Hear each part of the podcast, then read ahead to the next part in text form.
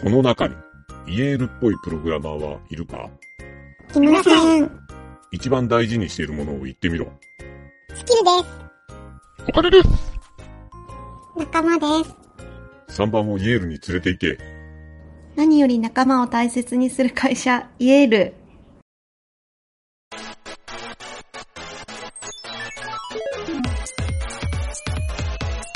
なんちゃっ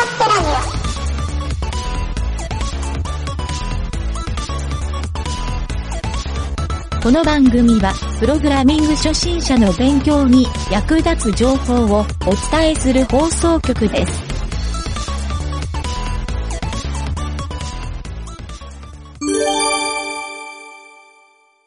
裏技のコーナー。はい、どうも、ゆげたです。酒井です。CTO のプロデューサーの吉田です。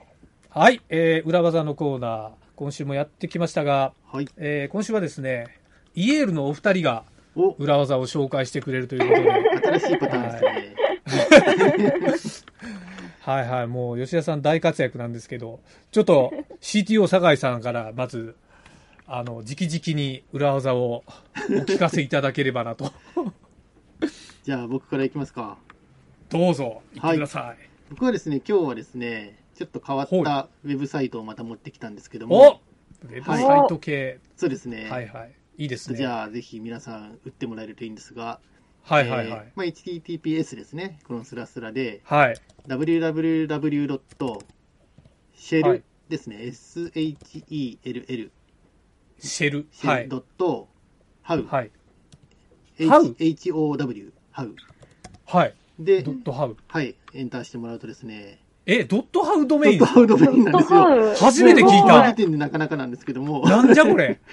とですね、もう、まあ、そのまんま、シェルドットハウっていうですね、サイトに立ち上がるんですけど、はいはいはいはい。あの、真ん中ぐらいに、まあ、ピコピコ一箇所、こう、テキスト入力する箇所がありまして、ますね。はいはいはいここ。にですね、おもむろに Linux コマンドを打てるんですね。はい例えばはいはい。LSAL とかですね、よく使うと思うんですけども、打つと、はいはい。LS の意味と、それぞれの、そのあパラメーターの意味が全部出てくるっていうですね、なるほど。解説してくれてるんです解かこれ。説を、解説をしてくれるんですよ。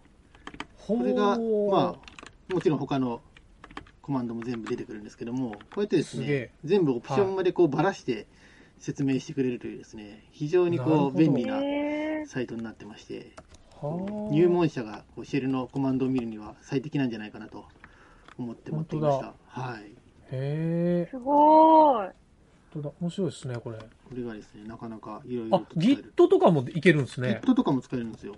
本当だ。Git、NPM、YARN。ああ、今時のって感じですね。結構いろいろ、どはい、使えドちゃうッカーのは？ドッカーは？あ、ドッカーいける。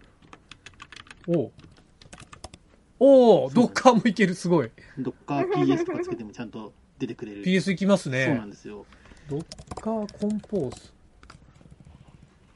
あ、いける。ああ、はいすげえ。なんでこう、ウェブ サイトとかで拾ってきたコマンドとか、これなんだっけみたいなのを、はいはい別途こうはい。貼ってもらうともう、あ、そういう意味かと。あー学んでいただけるあそうか。そういうことなんですね。そうなんですよ。このコマンドなんだっけって貼り付ける感じなんですね。貼り付ける感じが多分一番多いと思いま確かに。ああ、わかりやすいなす。非常にこれはですね、学習に最適なサイトだなるとほど。素晴らしい。いいっすね。はいはいはい。はい。ああ、そうか。それでシェルドットハウ。ああ、なるほどなん。ですよ。なんだっけっつって。なるほど。なんだっけみたいな感じで、こう、ペペッと貼ってもらうっていう、そんなのを、なるほどシェルドンナってことですね。ああ。このなんかあの、フィグ、フィグってところのに行くと、なんですかこれ？なんか動画が流れますね。Your Terminal 使い方ですかうね。ん？リメイン、リメインド、なんだこれ？アップルダウンロードフリーって書いてあるな。うん、何を促してるのかよくわからないけど。はあ、あ、でもなんか、あ、ダウンロード。ああローカルでも使えるようになるとか、そんな、なんですか？なるほど。はいはいはい。なるほど。なんか GitHub でコード公開してるっぽい感じもしますね。そうですね。とああ、してるしてるしてま。すね。GitHub マークをしたら。っていうかまあ、普通にフロントエンドで作ってるんだ。へえ。そうなんですよ。なかなかこう、凝った感じにはいはいはい。とりあえずちょっと中を見に行くと、えーと、あ、こんなライブ、 Next で作ってますね。あ、なるほど。うん。 Next React。あ、でもまあ、そのぐらいか。まあまあシンプルですね。はははは。へえ、面白い。ちょっと、ソース読んでも勉強になりそうですね、これだと。いいっすなほう。こシェルドットハウ。はい。意外と勉強にな名りそうな。前が素敵。はい。いいですね。はいありがとうございましたこんな。感じでございます。はい。では続きまして、えっ、と、吉田さんの方から裏技紹介でございます。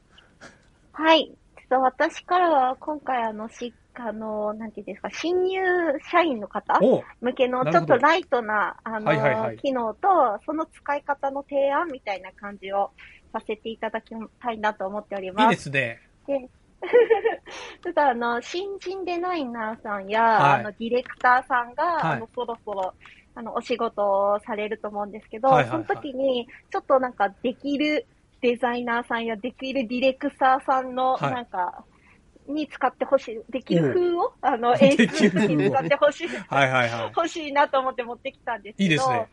例えばなんですけど、なんかウェブサイトとかをこはい。う作って、お客さんとか社内に提案しているとき、はい。なんかクライアントさんから、あここをこういうふうに、はい。あの、修正してほしいなって思った場合、はい。えっと、なんかその場で、なんていうんですか、このラフを書くんではなく、あの、はい表示されてる HTML を、あの、すぐに修正して見せたいなっていう時があると思うんですけど、はい。まあ、あの、普通のエンジニアさんはもう、あの、ご存知だと思うんですけど、はい Chrome とかで、あの、右クリックして検証っていう風に押すと、はい。あの、右側の方にツールバーが出てきて、はいでそ。こに HTML が表示されるので、まあ、ここにそのまま HTML とか JS を書き込むと、はい。動的に変わるので、はいなんていうんですか、クライアントさんとかからのこの見た目とかの合意が得やすいなと思って、ほまず1点はその機能のご紹介です。う。なるほど。で、そのまま、あの、じゃあ、それいいよねっていうところで、じゃあなんかその画面のエビデンスを取りたいっていう時があると思うんですけど、はいはいはい。その時に例えば画面1ページにあの、表示されているウェブサイトだったら、まあ、はい。あの、普通にプリントスクリーンとかで撮れると思うんですけどはい。はいはいはい、ページが長い時って、はいはいはい。あの、全ページ撮るんじゃなうんく、一括で撮りたい時があると思うんですけど、はいはいはい。その時に、あの、そのまま一発で撮れる方法があったので、合わせてはい。共有させていただきたいですけど、うんうんうん。例えば、あの、このなんていうんですかね、あの、検証の上の部分のところに、なんかスマホと、なんか四角いマークみたいな、なんかトグル、はいはいはいはいデバイスツールバーっていうのが、はいはいは、はいい。出てくるので、そこをクリックしていただくと、うんうん左側に3点リーダーが表示されるんはいですよね。はいはいはい。で、その3点リーダーをクリックして、あの、キャプチャーフルサイズはいはいはいスクリーンショットっていうのを選択していただくと、長い画面でもうん一発で画面キャプチャーができるので、はい。そのまま編集した HTML を画像にして、で、そのままあの、なんていうんですか、議事録に貼り付けられるので、はいはいはいなんか話がスムーズになるかなと思って、あの、使い方含みの裏技でした。なるほど。はいはいはい。前ちょっと同じようなものを何個か紹介してましたね。あ、失礼しました。いえいえ、大丈夫ですよ。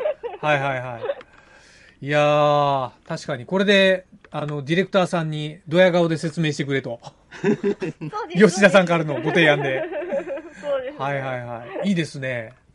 ああ、ちょっとじゃあ、あの、ついでにというか、僕も一個ご紹介しましょうか。えっ、と、僕もちょっとね、サイト紹介になるんですけど、はいあの、えっ、とね、フロントエンジニアの方って、えー多分スタイルシートいっぱい書く機会多いと思うんですけど、はいはい。あの最近のそのフロントデザインの仕様で、うんフレックスボックスっていう仕様で皆さんあの悩まれてる人が多いなと初心者エンジニアの方で、ああ、確かに確かはい、フレックスボックスややこしいなというかまああれですね display flex に。はい。ですね。はい。あの、フレックス機能を使ったときに、ちょっと使い方がよくわかりませんよっていう人のための、ちょっとウェブサイトで面白いのがあったんでご紹介しようかなと。おはい。ちょっと URL を言うとですね、はいドメインだけでいいんですけど、flexbox froggy .com っていう、ちょっとスペル言いますね。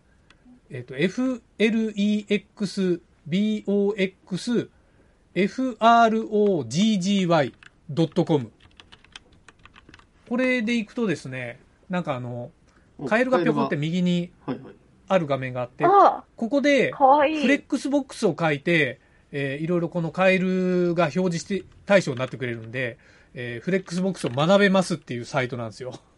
へー。はいあ、面白い。そう、ちょっと可愛いので、これあの、レベル1から、あの、ずっと学んでいけるらしいんで、あ、なるほど、そういう感じそうなんですね。そう、あの、学習サイトっぽくなってるんですよ。はいはいはいちょっとね、ここぜひ、あの、まあ、遊びがてら、フレックスボックスを学んでみようっていう、なかなか日本語サイトなんで、あの、多分やりやすいと思うんで、フロントエンジニアの人ね、あの、ぜひイエールさんの、あの、入社研修の時でもちょっと使ってもらって、スタイルシート覚えようみたいな。確かに。はい。そんなんで使えるサイトかなと思って、えー、ちょっと合わせてご紹介してみました。はい。あ、すごい面白いですね。これ、へーカエルがそうそう。カエルの可愛さがちょっと何とも言えないっていう。このね、微妙にこう、ふよふよしてくれてるのが何とも言えないんで、はい。ぜひちょっとね、ね。はい。まあ結構上級者の人でもね、フレックスボックス苦手って人もはいそうですよね結構いらっしゃるんで、あれどう動くんだっけみたいなのが割とそうですそうです分かりづらかったですよね。うんうんうんちょっとね、こういうぜひ、ちょろっと試せるこういう学習サイト、意外と便利なんで、裏技としておすすめしたいなと思います。いいですね。はい。はい。はい。という感じであ、えー今週は結構盛りだくさんでしたね。3つたっぷりとご紹介できたかなたっぷりとええはい。お送りできたと思うんで、とりあえずじゃあまた、ちょっとこのコーナー楽しみにしてる人は、また来週ということで、そうですね。また来週、はい面白いはい、ご用意しておきますので、はい。よろしくお願いします。お願いします。はい、お疲れ様でしありがとうごた。ざいました。